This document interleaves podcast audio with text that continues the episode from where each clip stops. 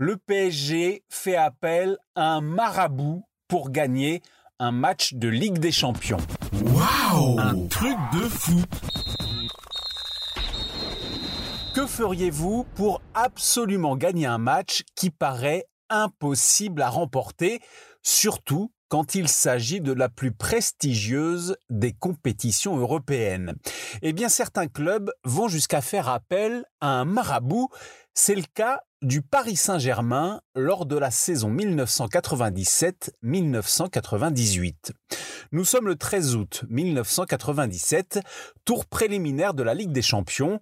Paris se déplace en Roumanie pour affronter le Steaua Bucarest. Ça se passe moyennement bien pour Rai et ses coéquipiers. Les Parisiens perdent 3 buts à 2. Mais avec euh, la règle du but à l'extérieur, le club de la capitale conserve toutes ses chances pour se qualifier lors du match retour. Sauf que, lors de ce match, Paris fait jouer un joueur suspendu, Laurent Fournier. C'est évidemment interdit, la sanction de l'UFA tombe, Paris perd ce match sur tapis vert 3-0 et là, ce n'est plus la même musique. Il faut gagner avec plus de 3 buts d'écart lors du match retour au Parc des Princes pour se qualifier. Michel Denisot, président du PSG à l'époque, est prêt à tout pour créer l'exploit, comme il le raconte sur le plateau de l'émission C'est à vous sur France 5. Toute la France se moque de nous, à juste titre, surtout Paris. et, donc, et les joueurs réagissent assez bien à cette euh, bévue et donc se motive assez bien autour de Rai, euh, Ricardo, etc. à l'époque.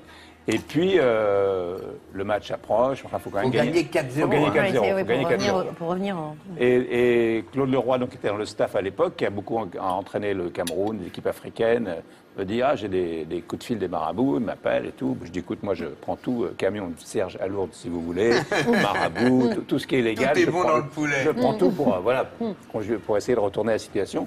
Et donc, je, rentre en contact avec euh, Marabout qui s'appelle Sidi, qui a, toujours des relations aujourd'hui. Euh, si vous avez besoin, j'ai son téléphone, ah je, bah, suis son agent, je, suis devenu son agent.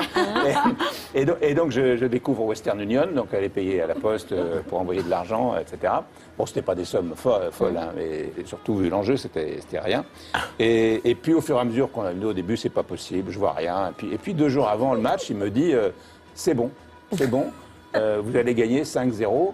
Et il ajoute, et vous allez, je vois même très très bien le match. Il y aura le troisième but ou quatrième, but, quatrième but à la 41e minute par le numéro 18. Le numéro 18, c'est l'attaquant Florian Maurice. Et la suite, c'est Thierry Roland et Jean-Michel Larquet qui nous la font vivre en direct sur TF1 ce 27 août 1997.